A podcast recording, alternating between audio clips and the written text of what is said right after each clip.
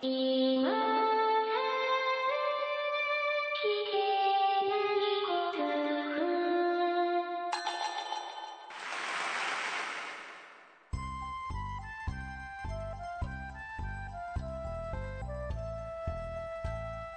コアを忘れるための文化系ゴルフポッドキャスト、今更聞けないゴルフを始めます。まこっちゃんよろしくお願いします。松尾さん、よろしくお願いします。えーっとね、まこっちゃん。はい。えーほんのちょっとだけ、えープレゼントの送付の進捗を、はい。えー封筒ができました。あ、封筒が来ました。すいません。なんか、うん多分この配信が流れるくらいには届くんじゃないかなと思います。本当に。はい。というわけで、もうちょっとお待ちくださいということでございまして。はい一つ外国でしたよ。びっくりしましたけど。送料は大丈夫だったですか？送料は多分普通郵便で送るんで大丈夫なんじゃないかなと思うんですけどね。ええーいや外国で聞いていただいてる方とかいらっしゃるんですね。えうん。いやいや。住所の書き方とか。ああ、調べました。ちゃんと。変わらないの？日本と。いや、そもちろんなんか、ちゃんとなんか国際的に決まってるやつがあるんでしょ？よく知らないですけどね。エアメールとか書いて準備しましたよ。えええー、まあそんな感じでですね。というわけで、もうちょっとで届くと思います。お待ちください。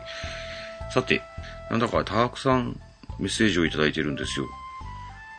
お追いつかないぐらいいただいてるんで、ど どういうことでしょうね。どういうことでしょう。うん。松尾さんの、あ、えっ、と、知らない方も知らないかもしれませんけど、知らない方も知らない、知らない方。知ら 知らない方は知らないかもしれませんけど、あの、松尾さんが、えっ、と、地元の FM でやっている、えー某音楽番組をうんうん。聞きたいという方は、そんなに多くないんですけどね。メッセージだけは増えてきたっぽい感じでございます。はい、嬉しいのは嬉しいです。けど、裏番組くれっていうメッセージ、メッセージじゃない、メールもお待ちしておりますので、相変わらず。はい。はいというわけでですね、えー、どんどんご紹介しながら、うん、えー、そのメッセージに関してのヨタ話をしていこうかなと思います。えー、まずは和義さんからいただいておりますメッセージでございます。ありがとうございます。ありがとうございます。えー、松尾さん、誠さん、こんにちは。こんにちは。えー、ゴルフの真髄を見たんです。うん。山内すずらんさん。え やっぱり世の中のおっさんたちはみんな応援してるんですね、すずらんちゃんね。かなり押してますよ、僕は。えーえーわ私も応援してますと。うん。あんな子たちがゴルフの裾野を広げてくれているんだなと思うと、なんというかすごい、すごいなと、感心しきりですと。あの、今日ですね、すずらんちゃんのツイートを見たんですけどね、うん。アルバに、あの、アルバ雑誌？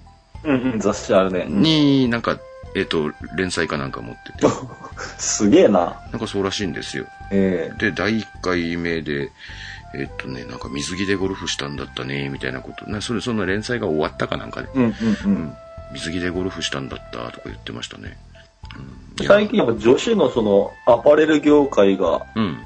ゴルフに進出してきた、あ、そうなんですね。ね、うん、サマンサタバサカップとか、サマンサタバサってあれはゴルフウェア屋さんじゃないんですか？じゃないんですよ、もともと。あ、もともとは違うんですか？もう、女女性ファッションですよ。あ、女性ファッション。うん。へでも急にこう、ゴルフの方に進出してきて、え。うんうんゴルフウェアの方に、うん。うん。結局この裾野を広げてきたというかは、あ進出してきたというあ、。そうなんですね。うん。ゴルフ女子も増えますよね。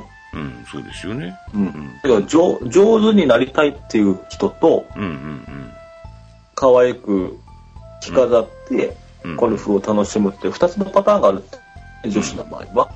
まあ、両方とも、まあ楽しみですからね。うんう。うんん、上手になるのも楽しみですし、そう。うん。で、やっぱり、ゴルフ場では、ね、びっくりするような格好する方いらっしゃるじゃないですか、男そうでも。うん。ね、うわ、うわ、いつもスーツ姿からしか見ないけど、あの人今日赤いズボン履いてるよっていう人ってよくいるじゃないですか。うん。そうそう。だから男子も女子もねう、ん。たまりましぐらい可愛く見えるんだろうね。うん。ゴルフ場ではね。うん。なんか今日も、まこっちゃんの音声が今一つだな。なんでだろうな。よくわかんない。まあ、スカイプの兼ね合いかもしれませんが。うん。やっぱり3割増しぐらい。うんスキー場で、うん、スキー場では女子が可愛く見えるとか言いますもんね。そうそうそうう。ん。で、まあ、それと同じで、ゴルフ場は、ゴルフ場ではえらく弾けた格好をされる方も結構いらっしゃって、うんうん。あ、僕ですね、あの、んチェックのズボンを買いましたよ、チェックのズボンを。ゴルフ場、ゴルフ場でしか履けないような感じの。なんでかゴルフ場で履いてるとかっこよく見えるんだよね。なんで、なんででしょうね、あれね。うん。あれ不思議ですよね。うん。ゴルフ場ではもう、真っ黄色のズボンとか履いていいんですよ。なんか自分がかっこよくなった感覚を覚えるというか、え、自分が？もう一回言って。か、か、今日なんかおかしいですね。おかしいね。うん。音声がね。うんうん。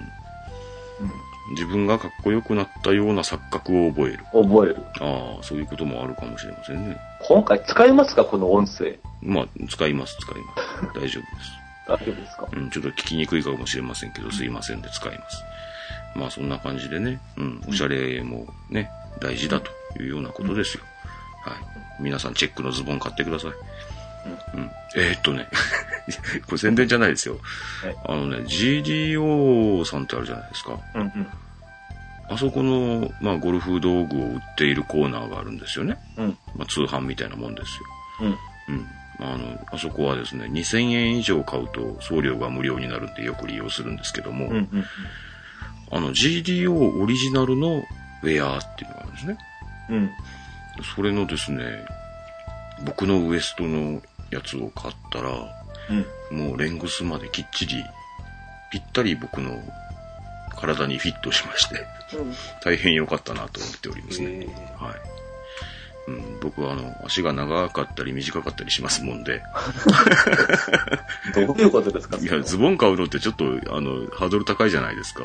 あ自分で裾上げすんの嫌だしさ。あうん。だから、いや、なんかぴったりのやつが送ってきて嬉しかったですね、っていう話です。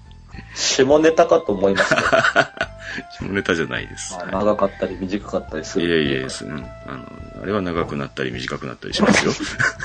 足がね。何言ってんですか えー、まだ和義さんのメッセージ終わってないんですよ。えーっとね、全く余談ですが、うん。うん、今日パークゴルフにまた行ってきましたと。うん、いいですよね、パークゴルフ。うん。えー近頃聞き始められた方はご存知ないかもしれませんが、い以前パークゴルフという競技のご紹介をしたこともございまして、はい。パークゴルフっていうのは、あの、公園みたいなですね、こね公園みたいなんですけど、まあ、結構起伏があって、普通のゴルフ場みたいに起伏があるところで、えー転がすだけのゴルフをするような競技なんですけどもね、うん。えー汗ばむぐらいに天気も良くていい運動になりましたと。うん。他の国、組のプレイヤーを見てると、いろいろと微笑ましいですねって書いていただいている通りにね、ご家族連れでも結構です。うん。彼女と二人とか一番お手軽な楽しい遊びだと思いますよ。お金もそんなにかかりませんし。はい。普通のゴルフの5分の1ぐらいの料金でできると思いますね。5分の1もかかんねえかな。うん。非常に安い場合がほとんどだと思います。パークゴルフぜひ皆さんお試しください。行ったことない方。というわけで、和義さんありがとうございました。ありがとうございました。えー、トントンと行かねばならないのになかなか進みませんが。えー、スノーマンさんからいただいておりますよ。ありがとうございます。えー、松尾さん、まこっちゃん、ゴルフにいい季節になってきましたね、と。いつも欠かさず拝聴させていただいております。さて、前回、豊永志保プロの一件、これあのね、カネゴンさんの。大ファンの豊永志保さんですね。のプロの、えーの一件で、豊永プロのお人柄の素晴らしさ。あうん、当たり前なのかもしれませんが、なやはりなかなかできないものですよ、といただいております。ね。やっぱファンの方に、この試合出られなくなっちゃいましたってわざわざメッセージを入れていただけたりとか、ね、素晴らしいと思いますね。うんやっぱファンサービスって大事ですよね。ですようね。ん。ファンあってのプロ競技ですからね。うん。うん特に男子はね、差が激しいんだって。ああ、そうなんですか。うん。ファンサービスで偉い頑張る人と、すごく頑張る人と、うんうんうんうん、そうじゃない人の、うん。うんうん。やっぱり差が激しいって男子はね、なんか、聞いたね、僕はこの前、ちょっと、小耳に挟んだんだけど。あそうなんですね。うん。スノーマンさんもそういうこと書いていただいてるんですよ。あ、そうですか。うん、続けますね。うん男子プロで言えば、私は毎、毎年か。私は毎年、ダンロップフェニックスに行きますが、うん。人柄の良さで際立っていたプロは、宮本勝正プロです。あ先日優勝されましたよねあ。。ですよね。うんうん。何でしたっけ、?ANA なんとか大会でしたよね。うんうんうん。うんうん。この間優勝されて40代になって初めて優勝されたとかいうようなことでした。はい。よかったよかったと思いました。えっ、と、藤田プロの弟弟子になられる。うん。チーム芹沢ですよね。おう。はい。えー昨年は松山秀樹くんも参加してましたので、かうん確実に見るために何番ホールか忘れましたが、セカンド地点近くで陣取っていましたと。うん。で、ティーショットでフェアウェイにボールがあれば、セカンドはさほど難しくなくパーオンできるようですが、最もアマチュアとプロの差を感じるラフからのショットを感心しながら見ていました。えーここから印象深いシーンだったのですが、ある組で、中村恒之プロの打った球が、あのね、あの、うん。伏せ字にしてやるので、伏せ字みたいに読まないとね、うん。中島恒之プロの打った球ですね。はいが私の目の前の深いラフにと。うん。プロは少々ご機嫌斜めでブツブツ文句を言いながらラフに入るとボランティアの方が白い小さな旗のついたマークの棒を刺してくれますよね。ううん。うん。刺してくれるのですが棒を抜くなりビシュッと投げ捨てました。うん。そんなとこに捨てたら探せなくなるだろうと驚きはしましたが、この年で閣下と頭に血が上るとはシニアとはいえ、今でもレギュラーの試合に出るだけの元気があるのはすごいですね。褒めてんだか何なのかわからない。うん。もう、うんあの、伏せ字にしてるのがあまり意味がなかったですね。えーその後の組でラフに打ち込んだ宮本プロ。えーボランティアの方が指してくれていたマークの棒を抜いて、周りをキョロキョロしながら、丁寧ににっこり。ボランティアの方にすみませんと言って渡していました。うん。逆にもう少しプレーに集中してくださいよと言いたくなるくらい周りに気を使ってらっしゃいました。だから私はチーム芹沢が大好きですと。うん。と、スノーマンさんからいただいておりますよ。うん、チーム芹沢。芹沢プロうん。のお兄さんがですね、うん。芹沢名人っていう名前の俳優さんなの知ってます？あ、芹沢名人。芹沢名人っていう名前、コメディアンになろうって、確か、確かね、たけし軍団かなんかに入ろうとしたんですよね。で、一時期入られたんじゃなかったかな。うん。うん。で、今はもうほぼ俳優さんで、うん。で、えっ、と、PGA の A 級ティーチングプロだと思いますよ。えーうんすごいですよね。すごいね。うん。で、だから、あの、ゴルフの番組とかもよく出られたり。で、チーム芹沢にも名前が並んでますよ、あの方。うーん。うん、確か。うんまあ、またいい加減なことばっかり言いますけど。うん。いや、チーム芹沢いいですよね。なんか人格者が揃ってる感じがしますよね、あそうですよねそこはね。うんうん。なんかそんな気がします。えー、続きましてですけど、ラウントリーさんからいただいております。ありがとうございます。ありがとうございます。ちょっとお久しぶりかもしれません。はい。えー以前、父親と初ラウンドするとお話ししてからしばらくぶりのコメントです。えーお盆休みに父とラウンドしてきました。えーおちなみに父はゴルフ歴半年ほどの初心者です。はじめは緊張が隠せない様子でしたが、3ホール目には打球がさほどばらけず、終盤になるとカートにも乗らず、ゆったりコースを歩くほど落ち着いていました。相乗りでゴルフ場まで行ったのですが、帰りには、あとはグリーン周りだな、などとつぶやいていました。大叩きしているし、突っ込みどころはたくさんありましたが、満足そうな父の気分を損ねるのも悪いので、その場では適当に合図相槌を打つことにしました。また、休みの日が合えば、父と練習に行くこともあります。父と遊ぶようなことが大人になってからできるとは思っていなかったので、共通の趣味ができてよかったなと最近は感じています。105回放送で話が出ていましたが、某ゴルフショップの試打会に行ってきました。えー、試打会自体は3回目です。えー、試打会での悩みがあります。それは自分の中でのナイスショットが出てもスタッフの方が無言でいること。あー確かにベストショットではないですが調子は悪くない。これが2、3球続くと私も首をかしげてみたり、素振りをしてみたりします。ティーの高さも変えたりもします。そして気を使って疲れてしまいます。俺、なんかこれわかるな、俺。やけどなんかお父さんとね、楽しく遊べてるようでいいですね。うん。うん。僕は前も言いました通り、うん。お父さんとあんまり仲良くないわけでもないんですけどね。うん。まあ、同じ仕事してるとどうしても親父と僕は、あの、ゴルフに行く日をずらしたりするようなことが、うん、パターンとして多かったもんで、うん、親父とゴルフは未だに行ったことないんですけどもね。親父が動ける間に一回ぐらい行ってみたいかなとは思わんではないですね。確かにね。うん。いや、お父さん大事にされてください。久シダ界のナイスショット。はいはいはい。あれ、多分ね、係の方もね、うん。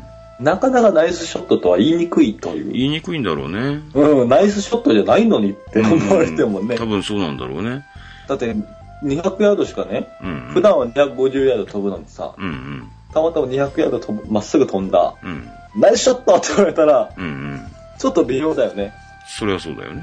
うん。いや、今のナイスショットじゃないんですけどって 言いたくなるよね。言いにくいんだろうね、多分ね。うんうん。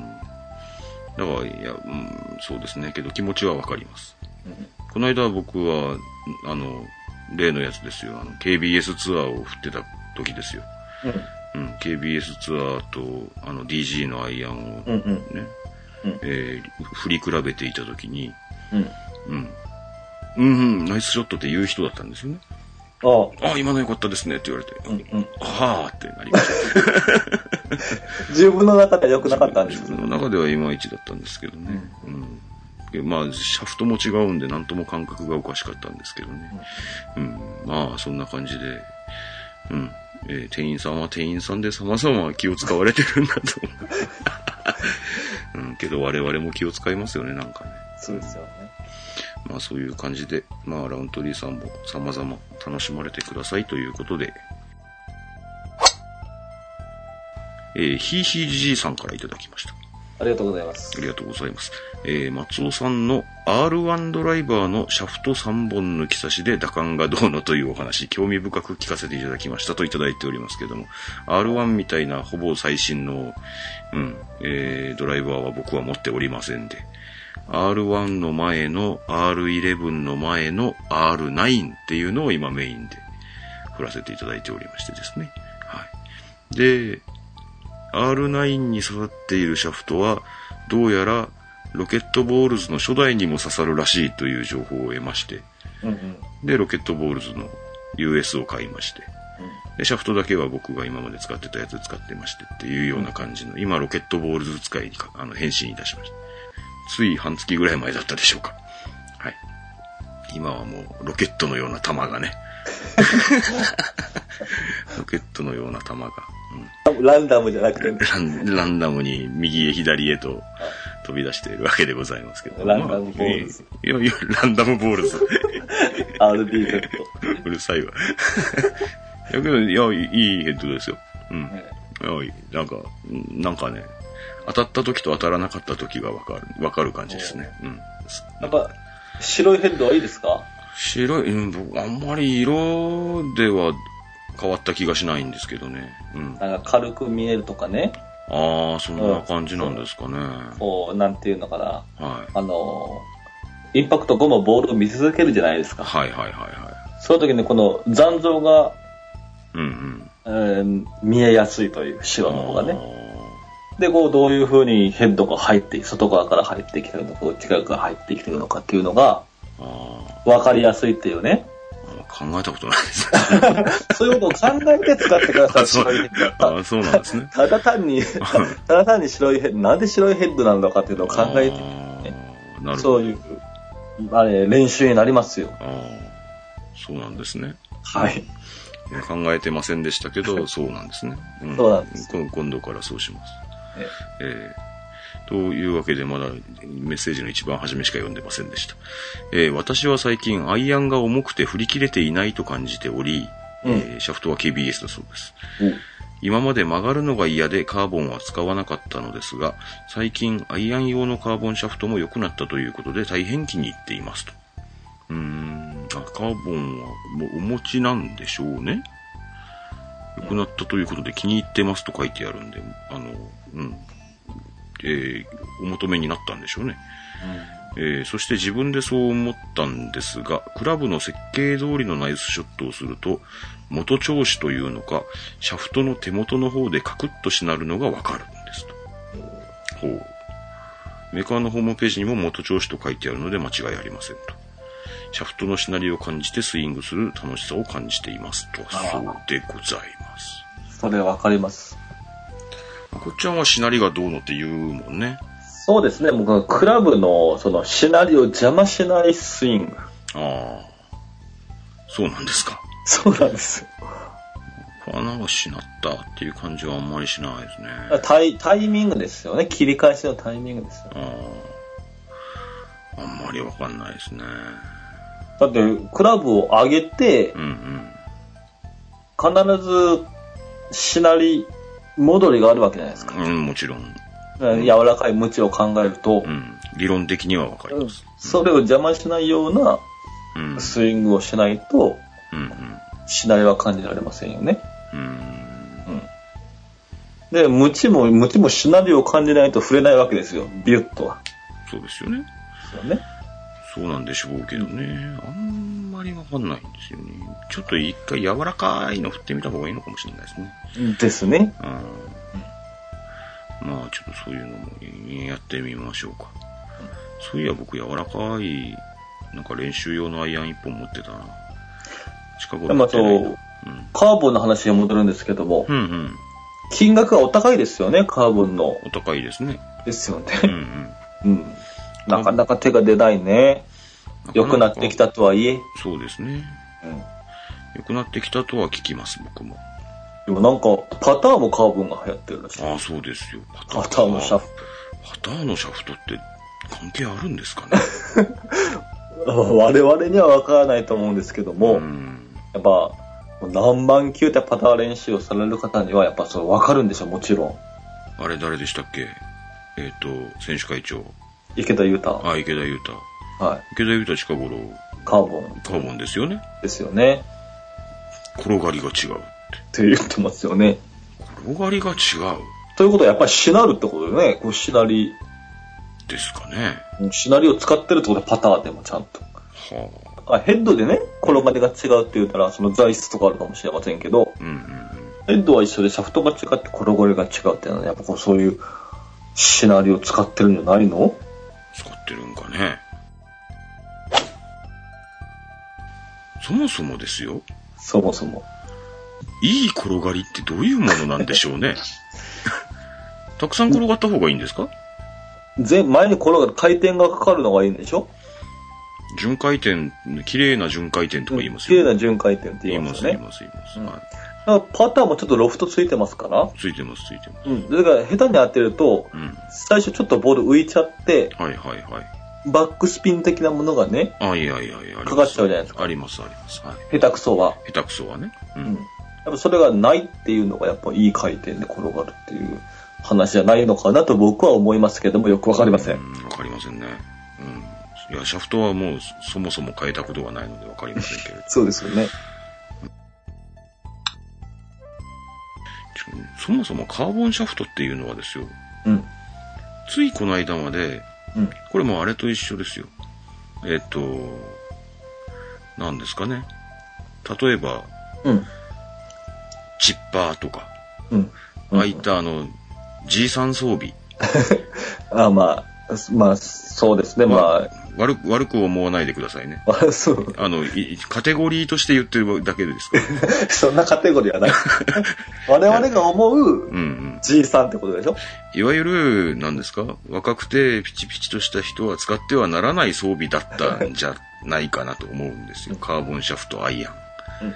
今いいですけどね。物はいいんですよ。物はいいのは分かってるんですよ。うんうん。ただ男はスチールだろっていうのは絶対残っ、まだいっぱい残ってて、ういう、僕のイメジ。ージの中にもたくさん残ってるので、うんうん、アイアン用のカーボンシャフトはどの程度、えっ、と、スチールを凌駕すると、みんなが、いや、カーボンじゃなきゃダメだって思い始めるかなと、ちょっと興味を持って見てるんですけどもね。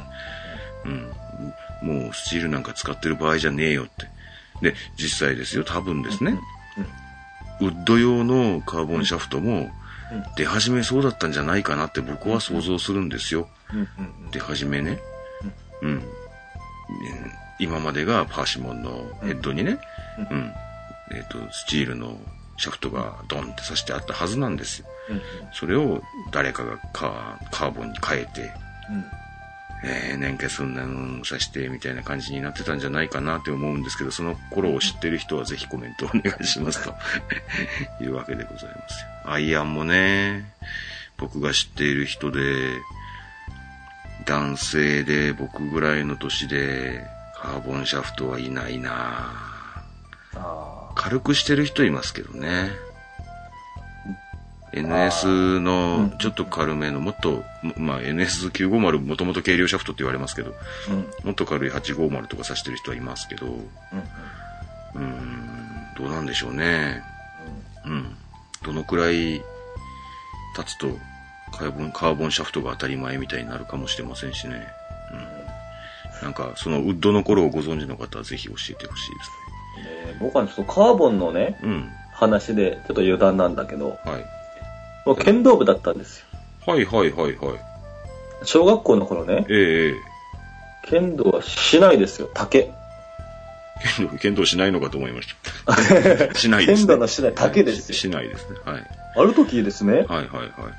友達が、友達は同級生ですよ。うん。俺のしないカーボンなんだぜってあ言いましたー、出ましたね。出たでしょ？出ました。まこっちゃんが、それこそまこっちゃんが剣道してた頃だと思います。そう、小中学生の頃に。うん。僕が剣道してた頃はなかったです。なかったでしょ？なかったです。えで、剣道を大人になっても続けているやつとかがいて、え。うん。そいつに聞いたら、うん今、今のしない系カーボンよって言われて、そうそう。カーボンって？ななりました、なりました。ねそのカーボンがね、そう、一世風靡したんだけど、うんうんうん。今調べてみたところ、はい。カーボンなんて、みたいな話になってるらしいんですよ。あ、そうなんですか？市内が。あ一つ、な、下のものとして見られているわけですか？一周したんだろうね。一周したんだろうね。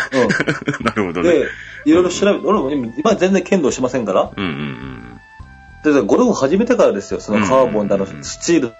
だのって考え出して、うんあ、そういえば俺小学、中学校の頃、剣道やってて、うんカーボンシャフト、カーボンシャフトじゃねえや、カーボンしないっていうのが流行ったなって思って、ちょっと調べたんですよ。流行ったんですね。うん、流行って、で、ね、この、クロートさんの話を聞くと、うんうんうんうん。カーボンはじゃあどうだと。あ、じゃあどうなんですね。その後に何て書いてあったと思います？うん。打感が悪いって書いてあ打感ですか、やっぱ。った。もうこれなんかゴルフになんか通ずるものがあるなって思ああ、って。そうなんいや、まあね、いやスポーツ、あらゆる意味で感覚のものですからね。そうそうそう。打感が悪かったらしょうがないわ。そっそか。僕が剣道やってた頃っていうのはもう本当ガラス片であの、市内のささくれたところを削るのがもう本当日課みたいになってましたけどもねで。すよね。カーボンはまあ持ちが良かったですよね。持ちがねんそうそうそう長持ちするんですよそうそうそうそう。ね、中身だけ、ね、市内の中身だけ交換したりですね。そうそうそうん、よくしてましたわ。懐かしいですね。うう。んはい。いや、まあ、ゴルフの番組なので、剣道、うん、剣道の話はこの辺で。の話はこの辺でさせていただきました。えー、今、あ、今いただきましたのは、ひいひいじじさんからいただきましたメッセージでございました。うん。シャフトのしなりとしないのしなりは大体同じものなのかもしれませんね。そうですね。しなりを感じて、えメーンと。え棒を振るのが得意だったのかもしれませんね、我々。ひょっとしたら。そうですよね。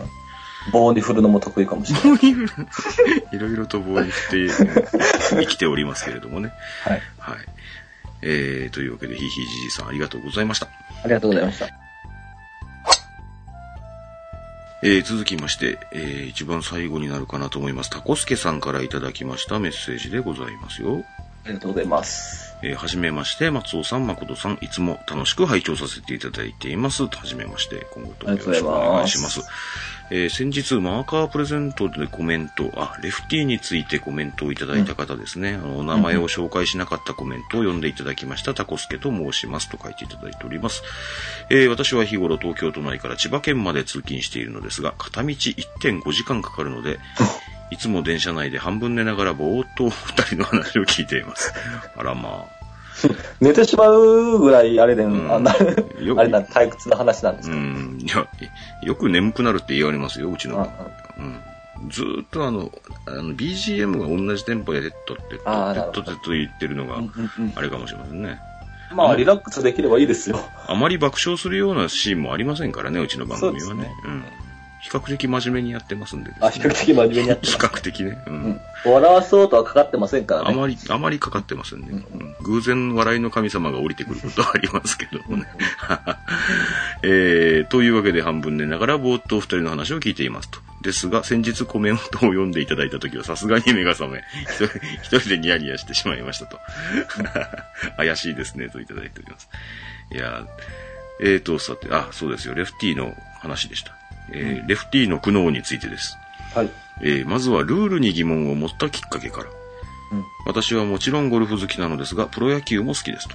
う。うんん、特に最近、〇〇女子など話題になっている赤がチームカラーの某地方球団の大ファンです。僕は自慢じゃないですけど、プロ野球全然わかんないんですけど、赤がチームカラーの〇〇女子で話題になってるっていうのは、これは某地方球団、広島ですか？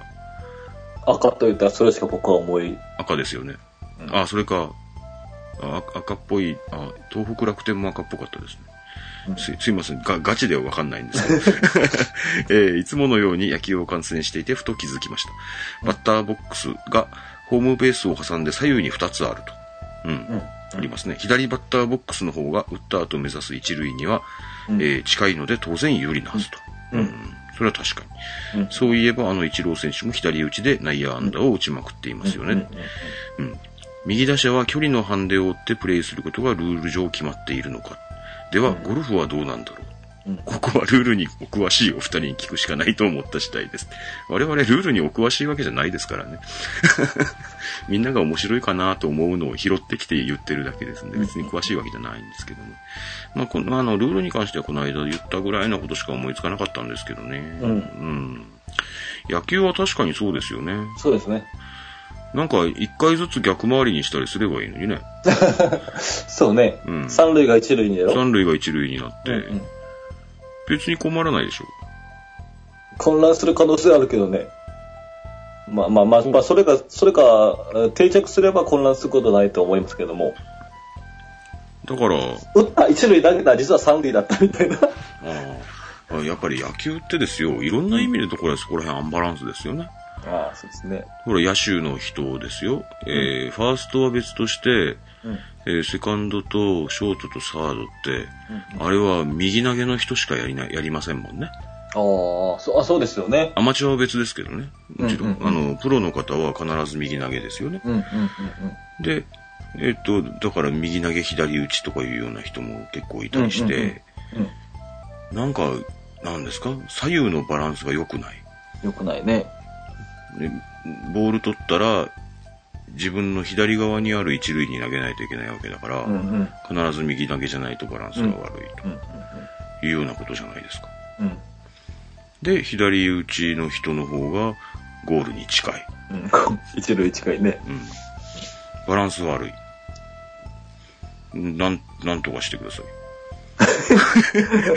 いや、しなんとかしなくていいですけど、けどなんかバランス悪いですよね。左、左、あ、この間僕聞いたんですけどね、話全然違うんですけど、うん。左打ちに強制するのってそんなになんか特殊なことではないというか、みんなやったらできるっていう話、この間あの、野球に大変詳しい方に聞いたんですけど、うーん。うん、だから左に強制する子っていうのはもちろんいるし、うん。うん、左投げっていうのもみんな練習すればできるようになるはずだよって言ってましたね。おー僕はその、もともとその、右脳左脳です、ほら。はいはいはい。右、右側は左脳が、とか。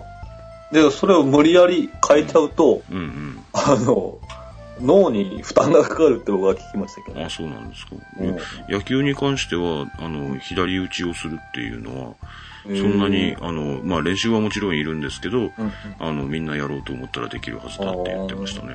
うん。だから直す子も多いじゃないですか。うんうんうん。左打ちの方が、うん、少なからず有利だと思うんですよ、あれはね。いらっしゃいますよね、左手はちゃんと、あの、右、右利きで文字を書く人とか。うん、うん、いますよね。うんああ、な、子供の頃に、僕らが子供の頃は左利きの子は右で書きなさいって直されてたな。うん。うん。書きにくいですよね、習字とかもねあ。そもそも書きにくいんですよ、左利きは。うん。そうなんですよ。押さないといけないからね。そうそうそうそう、うんで、書いた字の上をずっとあの、何ですか？えっと、手、手、手首じゃないや、あの、手のあの、なんだ、小指側の部分がずっとなぞっていくことになって、で、左手汚れていくんですよね。彼らはね。かわいそうになと思いますけれども。いやいや、けど、まあ、そそういうことでは全然ないんですよ。で、そういうわけで、ルールはもうほとんど変わんないとは思うんですけど、ゴルフに関してはね。うんで、野球と比べたら左右でバランスが悪いっていうこともあんまりないでしょう。おそらく。うん。ということで、自分が感じるレフティーのハンデというと、うん。レフティーあるあるになりますが、えークラブが少ない。うん。うん、確かに。いつも、うんうん、少ないでしょうね。いつもクラブはネットオークション等で購入しています。うん。うん。もちろん、シダなどできません。うん。うん。一か八か買ったクラブに自分を合わせます。なるほど。うん。あ、グローブも在庫が少なくて困りますとおっしゃってます。そうでしょうねあ。あ、はいはいはい。あまり、あ僕は左利き用のグローブを一度間違って買ったことがあります。知ってるレフティーの方にあげました。うん、グローブも少ないでしょうね、やっぱりね。うんうん。あとは練習場が少ない。少ないねう。ん。いつも端っこでコツコツ練習です。ゆ友人たちと一緒に練習場に行っても結局一人でそうですよね。ただ、逆に練習場が満席でも左打席だけ空いていることもありますね。あ、それもありあるでしょうね。うん端っこなんですね。我々がよく行く近所の練習場は、左打席は比較的いい場所にありますよね。そうですね。うん。ほぼ真ん中に。うん。250打席中4打席ぐらいですかね。ああ、そうか。えうん割合的にはやっぱりそんなもんですよね。うん。左打席、そうですね。4、5席、4、5打席でしょうかね。うん。たまになんかカップルできて、左の人が右の人に教えている図とかありますよ。おお、そうですか。うん。あれとかも鏡見てるような感じで、分かりやすかろうなと思いながら見てますけどね。うん。あれはちょっと左の人羨ましいなと思いますね。うん、左の初心者はうん。いいですよね。うんうんうんうん。ずいぶん前ですけど、うん。左利き用の打席のうん。隣、うん。うん。で左の方の前側、うん。うんうん、は避けた方がいいですっていうようなことを番組でも言ったことがあるんですけど、うんけど、あそこのね、向かい合わせの打席で鏡みたいにレッスンができるって、まあ、左の方が上手でも右の方が上手でもいいんでしょうけど、うん。そういう意味ではレフティーの方はちょっと羨ましいかな。うん。うん。ね。うんうん。えー、それともう一つです。えー、レフティーあるあるですね。はい。コンペで迷惑をかけるって書いてあります。おお。どういうことでしょうか、まこちゃコンベで迷惑がかかるんですか、左。ん。うん。ええ説明を読んだら、ああ、なるほどねって思います。左？うん。ああ。まあ、例えば、あの、順番待ちの人が、うん。打順待ちの人が、うん。いちいち動かないといけない。え？ですから、もしみんな、レフティーじゃないとするよ。うん。そしたらみんな、背後にいるわけじゃないですか。はいはいはいはいはい。ね、見えないように。うんうんね。で、レフティーの方が来たら、あ、あダメだダメだ、見えちゃうって言ったら、あーぐるーっと回ってうん。、なるなるほどなるほど。うんあの逆側に行かないといけないあと。えっ、と、視線に入らないところに。気をわざ使って移動する。移動しないといけい。ない。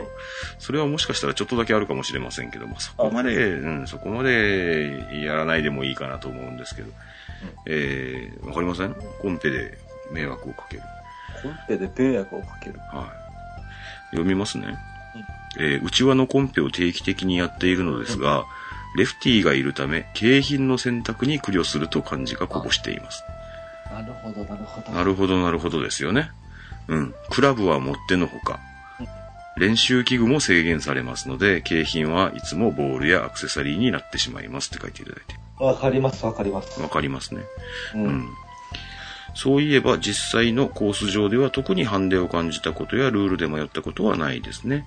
えーそもそもドローやフェード、ボールの工程を打ち分けられるほどの腕があれば、利き手なんぞどっちでもいいんでしょうね、と。えーいうふうにいただきました。えー長文となりましたが、目を通していただきありがとうございました。いえいえ、このくらいは長文とは申しませんよ。えーこれからも配信を楽しみにしております。朝晩涼しくなってきましたのでご自愛くださいと丁寧なメッセージをいただきました。ありがとうございます。ありがとうございます。えー追伸もいただいております。はい。えー、タコスケさんより追伸。えー前期のように、いつも長時間電車に乗ってるので、えー今更ゴルフ2時間番組になりませんかね。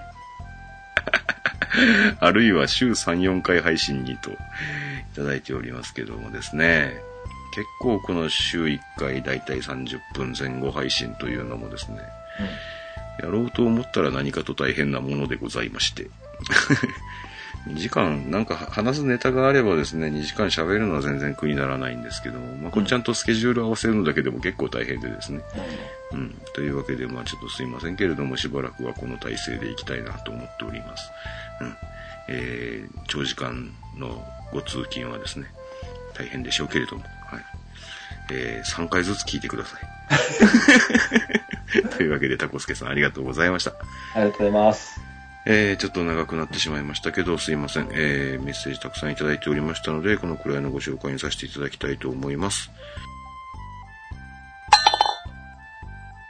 はい。当番組、今更聞けないゴルフはブログを中心に配信しておりまして、iTunes などの自動配信ソフトウェアでお聞きいただくことをお勧めしております。ブログにはメール、Facebook、Twitter など皆様のお声を頂戴できる方法を取り揃えております。気になることでもございましたら、ごめん、ご ごメッセージって言おうとした。お待ちしております。えーっと、iTunes のレビューもお待ちしております。まだお書きいただいてない方はぜひ一筆お付き合いください。メールアドレス、今更ゴルフアットマーク Gmail.com です。えーっと、メッセージはですね、ブログのコメントをメッセージとして基本的に取り扱っておりますので、ぜひ、ブログのコメントにメッセージをくださいっていうのは近頃言ってなかったな。うん。というわけでよろしくお願いいたします。はい。はい。それではまた来週あたりお会いしましょうか。はい。ありがとうございました。ありがとうございました。